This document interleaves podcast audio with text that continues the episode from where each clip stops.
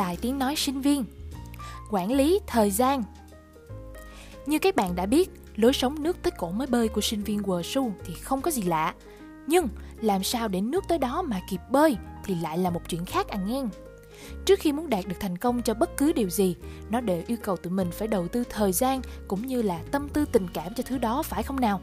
Hãy cùng mình quẹo lựa thử những phương pháp quản lý thời gian sau nha. Phương pháp đầu tiên, phương pháp SMART.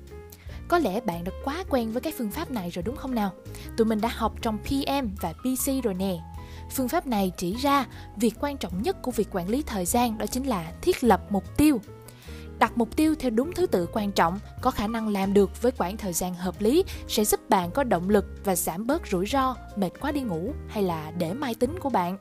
Vậy nên, SMART đại diện cho đầu tiên S specific, mục tiêu của hành động cần được cụ thể và xác định đúng ngay từ lúc đầu. M measurable, mục tiêu có thể đo lường được. A attainable, mục tiêu có thể đạt được. R relevant là mục tiêu có thể tác động được đến cuộc sống của bạn. Và cuối cùng, T time bound, chia nhỏ mục tiêu và giới hạn thời gian thực hiện. Phương pháp thứ hai, phương pháp 4D. Không phải là một bài hát của Blackpink đâu nha mọi người. Đây là phương pháp đại diện cho do, jump, delegate và defer. Và trong đó, do đó chính là hãy thực hiện những việc quan trọng trước mặt bạn. Dump, loại bỏ những việc bạn cho là vô nghĩa ngay trước mặt để tiết kiệm thời gian. Delegate, hãy nghĩ đến việc giao việc này cho người có thể làm tốt hơn bạn.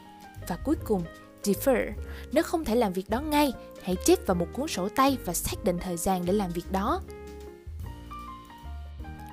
Chốt lại, quá trình để áp dụng hai phương pháp này có thể khác, nhưng nhìn chung, việc tối ưu nhất mà nó mang lại chính là có thể giúp bạn kiểm soát và phân bổ thời gian cho từng mục tiêu. Còn chần chừ gì nữa mà không biết ngay một em và áp dụng liền nào? Series Đài Tiếng Nói Sinh Viên là một chuỗi những câu chuyện xảy ra xung quanh cuộc sống sinh viên của chúng mình. Mình hy vọng mọi người sẽ cảm nhận được và thấy những câu chuyện này gần gũi với chính bản thân các bạn. Nếu muốn tụi mình làm thêm những chủ đề mới, thì đừng ngần ngại thả một tim cho tụi mình nha. Nếu các bạn nghe thấy hay, thì đừng quên giới thiệu cho bạn bè của mình cùng thưởng thức chung nữa nha. Tụi mình xin chân thành cảm ơn.